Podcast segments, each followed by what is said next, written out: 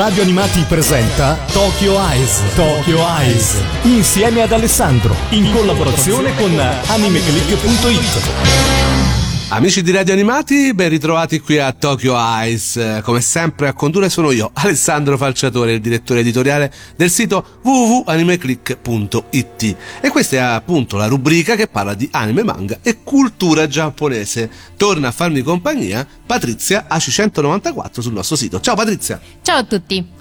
Allora, riprendiamo il nostro discorso degli anime più popolari degli ultimi vent'anni, un po' il leitmotiv eh, della nostra stagione, di quello che stiamo facendo insieme con varie capatine invece a titoli eh, moderni ma anche passati che fanno molto l'occhiolino a quella che è l'attualità, cioè cose che escono oppure serie molto popolari in questo momento. Però fondamentalmente in questa stagione di Tokyo Ice abbiamo voluto un po' fare un percorso, essendo comunque il 2021 arrivato, negli ultimi 20 anni quello che sono le serie più popolari, i titoli più chiacchierati degli ultimi 20 anni e quelli che potete magari ritrovare sui portali streaming ora che li stanno riproponendo conoscendo tutti. E eh, abbiamo parlato di anime scolastici, abbiamo parlato di anime fantascientifici, musicali, sportivi. La puntata di oggi invece è dedicata agli eroi antieroi. Secondo te chi sono, Patrizia? Quelli che sarebbero tanto tanto cattivi ma in realtà ci piacciono tanto? Quelli che in realtà sì sono cattivi ma non lo sono. Cioè non sono personaggi positivi diciamo così. Però all'interno di determinate storie anche se non sono positivi diventano degli eroi per noi eh, sotto varie sfaccettature a cominciare da quella di cui parliamo adesso. Cioè eh, c'è un personaggio che fondamentalmente è un Ikikomori e eh, non è sicuramente questo un personaggio positivo, no? Ah beh certo, sì, una, una, persona che volontariamente si chiude in casa e non ha più nessun contatto con l'esterno non è proprio un esempio di positività.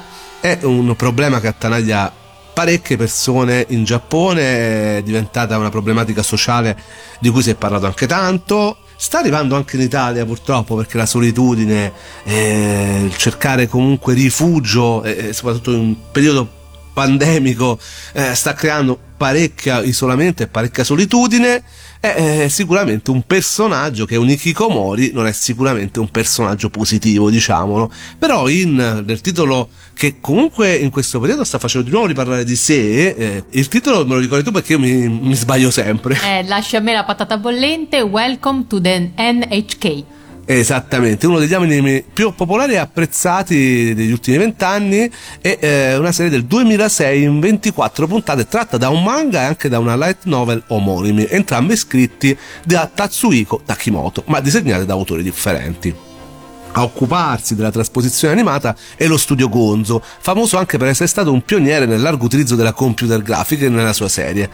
Parliamo un po' della sua storia e dei suoi personaggi però prima ci ascoltiamo un pezzettino che ci fa entrare subito nel mood di questa serie. Tempo fa ho letto un racconto di fantascienza. Era ambientato in un futuro prossimo in cui l'umanità si è estinta a causa di una guerra. Il protagonista è l'unico sopravvissuto. Alcune forme di vita extraterrestre, degli alieni, decidono di tenerlo in vita come esemplare campione riproducono la Terra com'era prima della catastrofe e fanno in modo che non si accorga della scomparsa degli altri esseri umani.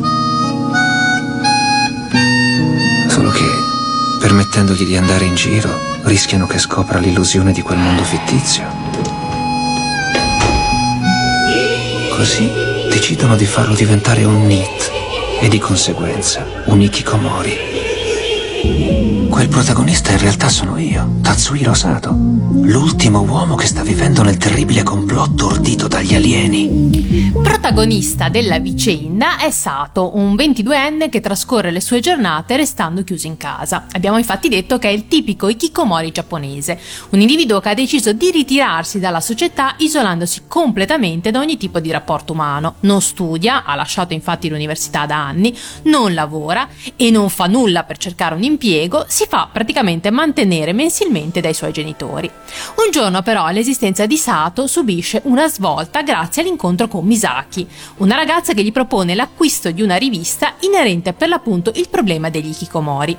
Dal canto suo, Sato è ossessionato dall'idea che ci sia un complotto alle sue spalle, ordito appunto dalla NHK, Nihon Ikikomori Kyokai, organizzazione degli Ikikomori giapponesi. Guarda caso lo stesso acronimo della NHK che è una delle reti televisive pubbliche di maggior rilievo del Giappone. Un po' potremmo dire la nostra RAI, Sì, esatto, l'equivalente Rai. della nostra RAI. E Sato crede che la comparsa di Misaki faccia in realtà parte di queste macchinazioni attuate contro di lui. Fatto sta che in un modo o nell'altro i due cominciano a frequentarsi, anche se in modo piuttosto atipico.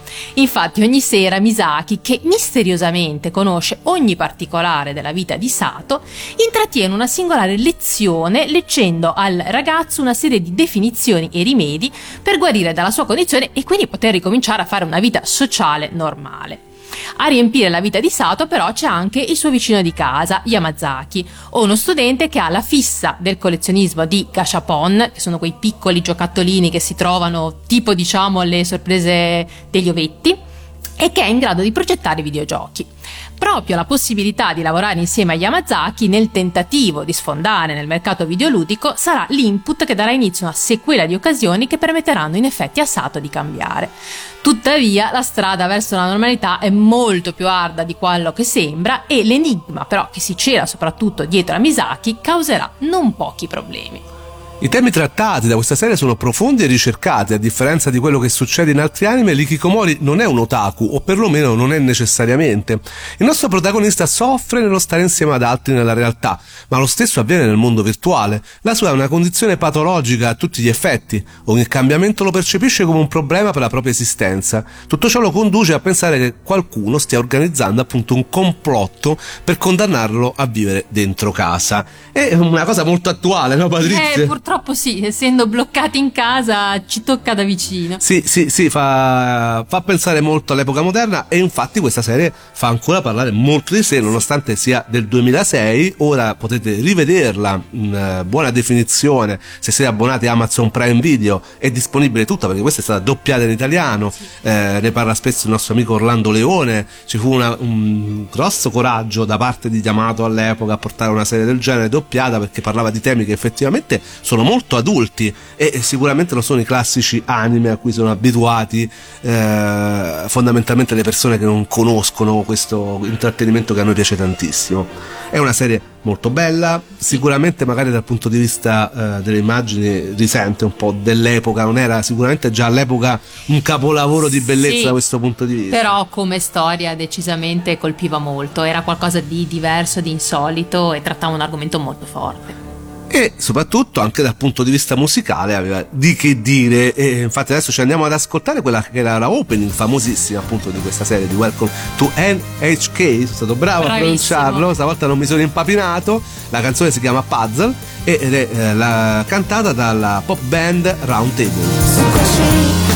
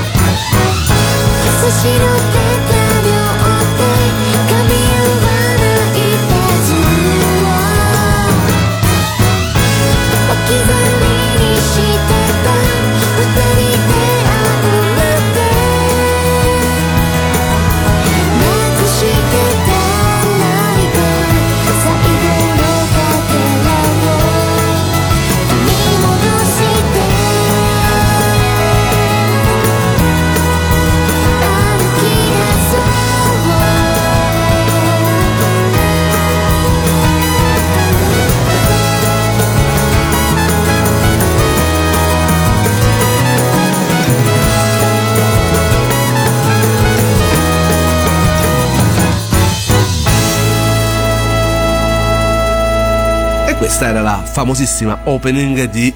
Dicelo tu, Patrizia? Welcome to the H- NHK. Niente, eh, alla fine si impappina pure Patrizia, io ci avevo già rinunciato perciò l'ho fatto dire a lei, però fondamentalmente oggi stiamo parlando qui a Tokyo Ice, io Alessandro Falciatore, direttore editoriale di Anime Click e eh, la nostra Patrizia di eroi e antieroi. Abbiamo visto l'antieroe per eccellenza di Welcome to NHK che è appunto un Ikikomori, ma ora andiamo a toccare forse il- l'antieroe per eccellenza degli anime, almeno degli ultimi anni. Vediamo se lo ricordate, anzi se lo riconoscete. Allora è per questo motivo? Dici che funzionerà? Basta davvero che la data da me fissata preceda quella della loro morte naturale? Gli Shinigami non lo usano in quel modo, quindi non posso dirlo con certezza, ma per logica dovrebbe andar bene comunque, immagino. Non mi sembri molto attendibile. In effetti, Che è, Eh beh, difficile non riconoscerlo, parliamo di Death Note. è assolutamente Death Note, che nasce come manga ideato e scritto da Tsukumi Oba e illustrato da Takeshi Obata, si è realizzato in Giappone dal dicembre del 2003 al 15 maggio del 2006 sul settimanale poco conosciuto, come sempre ripeto, ecco, di Weekly Shonen Jump della casa editrice Shueisha, che fondamentalmente fa shonen, perché questo è uno shonen. Eh sì. Qui nasce sempre il solito dubbio, è uno shonen o un seinen? No ragazzi, Death Note è uno shonen, va su una rivista shonen e quindi è uno shonen. Anche se tratta temi adulti o comunque diversi, gli shonen non sono sempre mazzate e comunque quando si parla di shonen e seinen si fa riferimento prettamente alla rivista su cui vengono pubblicati. Quindi no, non fate l'errore, Death Note è uno shonen. L'edizione italiana è stata curata da Planet Manga, ultimamente è stato rieditato l'edizione forse più bella che è arrivata in Italia di questo manga che è la Black Edition addirittura con un cofanetto bello potente mh, che è arrivato proprio recentemente in fumetteria. Diciamo che è uno dei manga che a metà degli anni 2000 ha fatto veramente esplodere il fenomeno in fumetteria di nuovo degli anime e dei manga. Eh, hanno fatto seguito numerose opere derivate una serie televisiva eh, appunto anime di cui poi parleremo adesso di 37 episodi 5 lungometraggi una miniserie televisiva live action un dorama un musical due light novel vari videogiochi. Quel bel anzi quel non bel film su Netflix Eh. tanto tanto tanto discusso e di cui addirittura si parla anche di un secondo capitolo però ecco eh, di cosa parla Death Note per quei pochi che non lo sanno E infatti, diciamo che la storia la dovrebbero sapere tutti, però ci sta che magari qualcuno non lo sappia.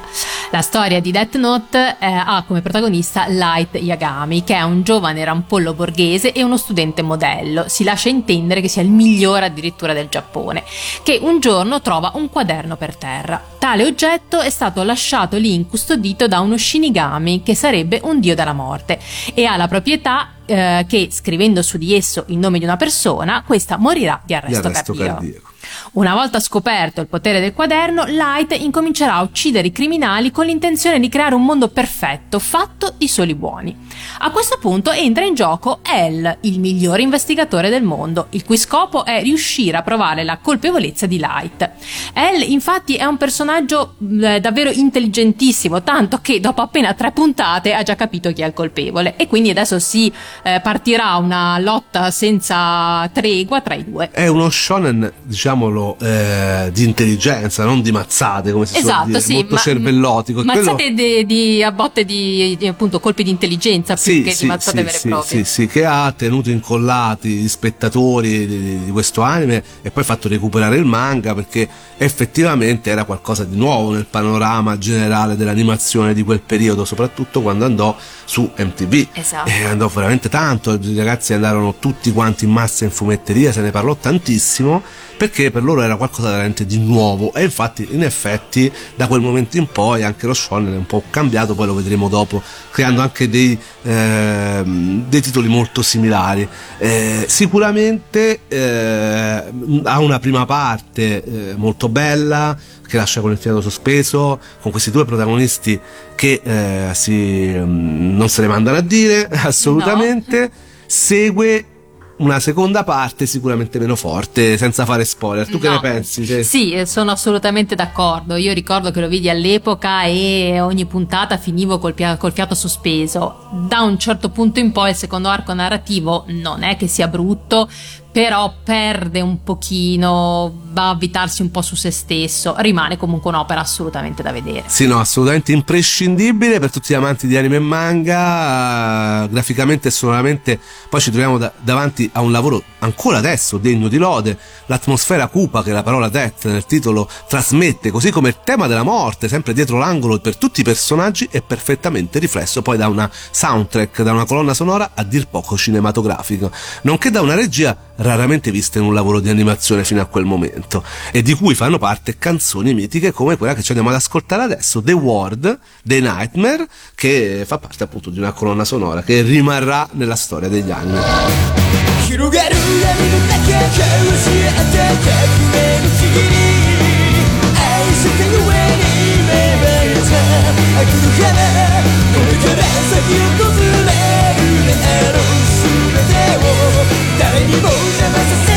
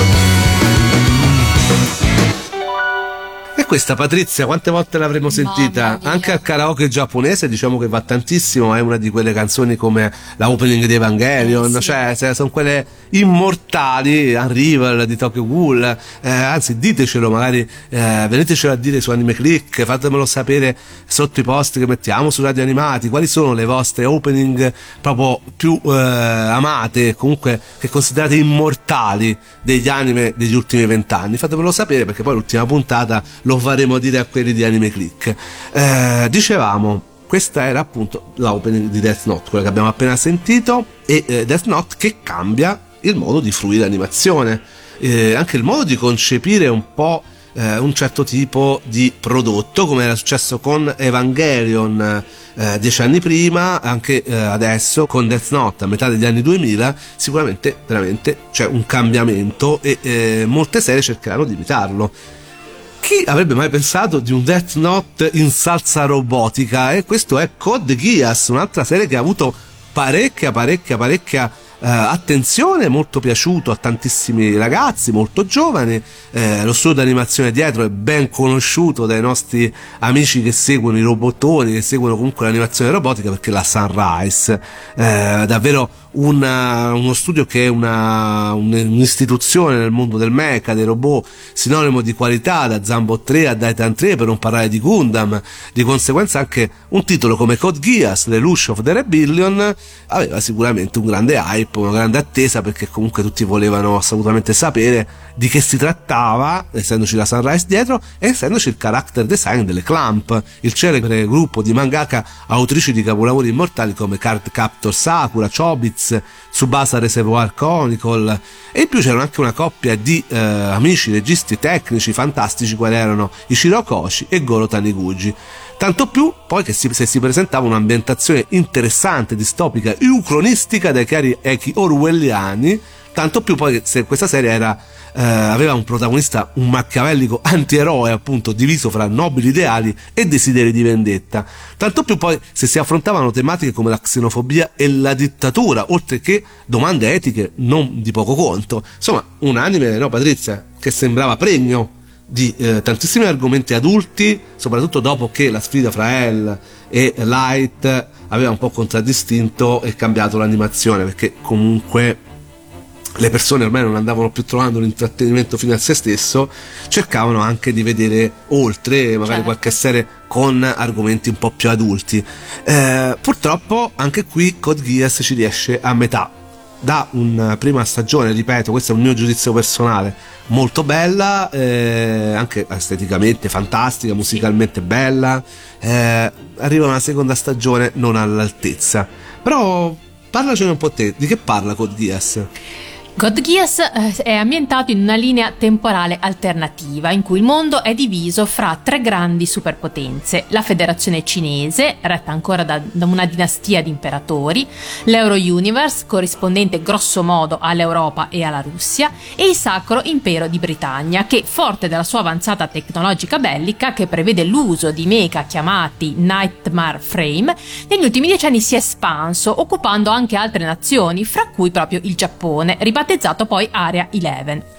Proprio nell'arcipelago nipponico sottomesso vive Lelouch Lamperouge, in realtà principe di Britannia in esilio insieme alla sorella Nannali, resa paraplegica e cieca da un attentato in cui morì la loro madre, la consorte imperiale Marianne. La vita di Lelouch cambia con l'incontro della misteriosa Sissi, che gli dona un potere chiamato Ghias, col quale gli può imporre a qualsiasi persona con cui abbia un contatto visivo diretto di eseguire un suo ordine senza opporsi. Servendosi di tale potere, Lelouch decide di perseguire i suoi obiettivi, quindi vendicare la madre eliminando i membri della famiglia reale di Britannia e creare così un mondo in cui la sua amata sorella possa vivere felice. Per fare questo assume l'identità di Zero e diventa rapidamente il capo della ribellione dei giapponesi, ribattezzati appunto Eleven dopo l'occupazione straniera, contro il Sacro Impero di Britannia. Ti è piaciuto più Death Note o Code Geass? Oh mamma che domanda! Ma forse Death Note. No, no, assolutamente. Sì, sì. Eh, Death Note eh, ha tutto un altro mood. Sì. Ripeto, cade nella seconda parte, però effettivamente eh, Code Geass ah, pure in parte riprendendo nel mood, eh, vuole essere troppe cose. Eh sì. E, e poi cade, secondo me, nella seconda parte, nella seconda stagione, eh, pur avendo un bel finale che a me è piaciuto, di cui non faccio spoiler, ma se ne è parlato tanto. eh, sicuramente è una serie che ehm, agli amanti del robotico può piacere o non piacere, rimane sempre un po' alla via di mezzo, Mm, capito? Cioè, sì, rimane un ibrido che non va né da una parte né dall'altra. sì, anche se era bello quell'incipit ucronistico, a me che piacciono queste storie un po' pseudo eh, fantapolitiche, diciamo, eh, aveva creato un bel world building, come adesso direbbero i giovani, però eh, alla fine diventa un po'... un- cioè, una cosa che poi è diventato dopo anche Sword Art Online, il protagonista diventa troppo sgravato, come dico Mm. Sì, a Roma, sì, e sì. vince in una maniera esagerata, anche se poi alla fine la conclusione è un po' ehm, appunto da antieroe. Perché oggi stiamo Eh, parlando stiamo di parlando di antieroi quello. e diciamo che Light e Lelouch lo sono in pieno, assolutamente. Era un bel personaggio, soprattutto all'inizio. Ci sono stati anche vari OAV, ehm, ci sono stati anche lungometraggi, almeno tre eh, usciti, di cui anche un sequel. E notizia proprio di poco tempo fa è stata annunciata anche una nuova serie, di cui però non si sa ancora molto. Diamo però a Cesare quel che è di Cesare e riconoscere che il comparto tecnico di Code Geass è davvero pregevole, character design a parte che quello delle clampe ovviamente può piacere o non piacere perché è molto particolare, le animazioni sono fluide, la regia di Koro Taniguchi, la colonna sonora di Kotaro Kotogawa con i suoi brani che ben si sposano con ogni scena, le orecchiabili sigle di affermati gruppi J-pop come Flow e gli Ali Project, ottimo lavoro di doppiaggio poi da parte dei giapponesi ma oserei dire anche degli italiani, sono tutti elementi di cui non si può negare la qualità, un bel prodotto di intrattenimento che potete fruire anche questo doppiato, stiamo dando tutte serie oggi doppiate in italiano facilmente rintracciabili, quindi davvero magari dopo aver visto Death Note date un'occhiata anche a Code Geass, soprattutto se vi piace il genere fantascientifico. E se vi piacciono le belle canzoni, perché anche qui Bellissime colonne sonore. bellissime. eh, Noi adesso stiamo scegliendo le prime opening un po' di tutti, quindi mi mantengo anche qui, anche perché sono tutte bellissime. Infatti. Questi sono i flow. Di una- la canzone si chiama Colors, energica, bellissima, a me è piaciuta tantissimo all'epoca. È appunto la opening dal primo episodio al dodicesimo della prima stagione di Code Geass.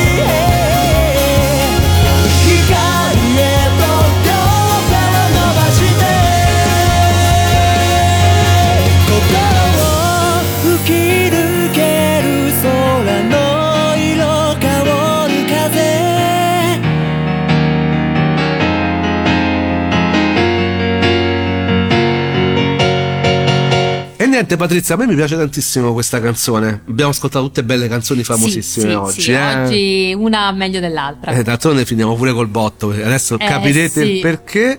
Eh, stiamo parlando di antieroi qui su Radio Animati a Tokyo Ice. Abbiamo parlato appunto di Kikomori, abbiamo parlato di chi vuole ergersi come ehm, Giudice. giudice, sì, ecco, un giudice sopra le parti, però ecco, quello ha fatto tanto ragionare Ah sì. eh, eh, parlare ai fan eh, sui forum, all'epoca c'erano ancora i forum, ancora adesso comunque sui social, eh, quello è stato Death Note, eh, un personaggio, eh, Lelouch, che parte dai buoni propositi, però ha un potere talmente grande che poi alla fine deve fare i conti anche egli stesso con questo potere che provoca ovviamente delle conseguenze, da grandi poteri derivano grandi responsabilità, però mancano i, i sani bei vecchi criminali di una volta, quelli che possiamo ammirare in Black Lagoon. Quanto ci è piaciuta questa serie? Tanto, tantissimo, io l'adoravo. Ecco, tratto dall'omonimo manga firmato da Rei Hiroe, la serie del 2006 è divisa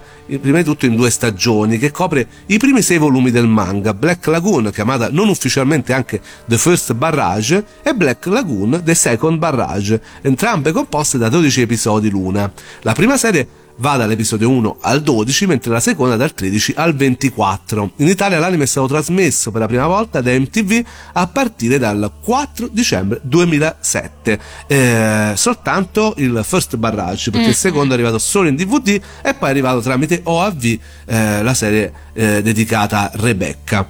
Black Lagoon è una serie che fa delle scene d'azione e della violenza gratuita il suo punto forte. L'anime segue le avventure di quello che fondamentalmente è un gruppo di pirati che opera nei mari del sud-est asiatico e che per denaro non esita a sporcarsi le mani. E questa forse è la più grossa trovata della serie che, con la sua ambientazione, permette agli autori di esplorare il lato oscuro della società tra criminali, killer, trafficanti e mafiosi. Con queste premesse è facilmente intuibile il grado di violenza e volgarità che contraddistingue ogni singolo episodio. Non si tratta certo di un anime adatto ai più giovani, infatti oltre al linguaggio adulto e a un livello di violenza non indifferente, vengono trattati argomenti piuttosto crudi come traffico di droga, omicidi, pornografia, cose che per chi pensa che gli anime siano Doraemon e Dragon Ball... Eh sì, andiamo un po' oltre, diciamo così. Di che parla però esattamente? Chi è il protagonista? Il protagonista è Rokuro Okajima, il tipico impiegato giapponese, serio, intraprendente e un po' lecchino. Farebbe di tutto per accontentare i suoi superiori e accetta tutti gli incarichi che gli vengono proposti pur di far carriera all'interno della sua compagnia. Un giorno gli viene affidato il compito di trasportare un CD verso la Cina orientale, ma purtroppo l'imbarcazione che lo stava trasportando a destinazione viene abbordata dai pirati che non solo gli rubano il CD, vero obiettivo della missione, ma rapiscono anche il povero Rokuro che verrà ignorato dai suoi superiori e praticamente lasciato in mano ai rapitori della serie fatene quello che volete. A questo punto Rokuro vede nei suoi malfattori in realtà una via di salvezza, una vera e propria sindrome di Stoccolma ed entrerà così a far parte della Lagoon Company. E quindi i suoi rapitori diventeranno i suoi compagni e Rock, nuovo nome di Rokuro Kajima, datogli da Touch, il capo della banda, assisterà i suoi compagni e lavorerà come un vero e proprio criminale. Lui da salaryman eh, veramente vessato come qualsiasi altra persona nel mondo del lavoro giapponese sono parecchi ma neanche tanto soltanto giapponese si troverà a diventare un criminale internazionale e questa è una serie incredibile Ma comunque nel 2006-2007 sono usciti degli anime bellissimi ragazzi è stata una stagione d'oro peccato che in quel periodo ne sono arrivati pochi in Italia fortunatamente è arrivata in parte anche questo titolo che tra l'altro di un manga che non è ancora concluso dopo tutto questo tempo peccato perché è una storia fortissima molto molto cruda ti è piaciuta tanto? Moltissimo, sì. ma sì, come sì. mai? Ma anche perché era finalmente qualcosa di diverso. È molto crudo e molto violento, sì, però non so come dirti, non c'è mai proprio quella violenza gratuita, il male per voler fare il male. Sono pirati, si fanno i, i- i loro affari e poi vabbè c'è la protagonista che è fortissima. È assolutamente un personaggio fuori di testa, un personaggio femminile badass, come direbbero adesso, ante litteram, perché comunque adesso vanno tanto Eh. di moda, ma all'epoca veramente lei fece storia, bella quanto letale, Esatto. E una serie che veramente mh, una di quelle che lascia la bocca aperta a tantissimi fan eh, come Death Note, come Code Geass, come Welcome to NHK, serie che all'inizio degli anni 2000 hanno davvero fatto cambiare la percezione dell'animazione giapponese, non più come qualcosa di bambi- per bambini, ma per qualcosa per, per tutti. Assolutamente. Assolutamente, che tocca tematiche importanti, tematiche sociali, tematiche morali, tematiche eh, attualissime, tra l'altro. Eh, fondamentalmente questi quattro anime che vi abbiamo detto oggi, pur essendo passato diverso tempo, sono ancora, secondo me, godibilissimi, tutti da vedere e eh, fondamentalmente se non eh, avete tanta conoscenza di animazione moderna, direi proprio di partire da questi se cercate qualche prodotto davvero adulto. Se invece volete puntare sul manga, in Italia anche questo È edito. è edito in Italia da Panini Comics eh, dal 2007 e fino adesso siamo a 11 tankobon eh, se volete mettervi in paro anche con la parte non animata insomma eroi e antieroi sono queste un po' dicevamo le storie che hanno contraddistinto l'inizio degli anni 2000 e fondamentalmente sono storie di cui abbiamo bisogno no? Ah, beh, certo, ogni tanto ci vuole anche un antieroe. non un so. cattivo che poi in realtà per voi donne è anche bello perché c'è sempre Il quel famoso personaggio cattivo da amare. Sì, c'è sempre il personaggio che riceve comunque un certo fascino da questo suo lato oscuro ed è una cosa che fondamentalmente ha toccato un po' sia i romanzi sia i film, non potevano toccare anche gli anime perché lo ripetiamo, non sono per bambini. No. Assolutamente. E oggi ve ne abbiamo dato qualche esempio. Ragazzi prima di lasciarci con la canzone di eh, Black Lagoon che è fantastica vi ricordo di eh, seguirci su AnimeClick www.animeclick.it se state seguendo qualche serie mi raccomando commentatela o recensitela sulle nostre schede. Invece per la riproposizione di questa e delle prossime puntate andate sul sito di Radio Animati dove potete trovare anche i nostri podcast per tornare indietro e vedere tutte le altre puntate su cui abbiamo lavorato per sentirci dove volete, come volete, quando volete. www.radioanimati.it E ora la canzone di Black Lagoon, ti piaceva? Tanto, tantissimo. È proprio una sferzata di energia, cioè ti viene voglia di prendere le pistole e cominciare a sparare. Assolutamente sì, però calmati. No. non farlo adesso, anzi, perché altrimenti poi facciamo scappare le persone prima No, ancora no, che, no. ci sa- che le salutiamo. Questo è un singolo, il primo singolo della cantante giapponese Mel. La canzone si chiama Red Faction e è appunto la opening di Black Lagoon. Ciao Patrizia, alla prossima puntata. Grazie a tutti e ciao. Viva l'animazione giapponese!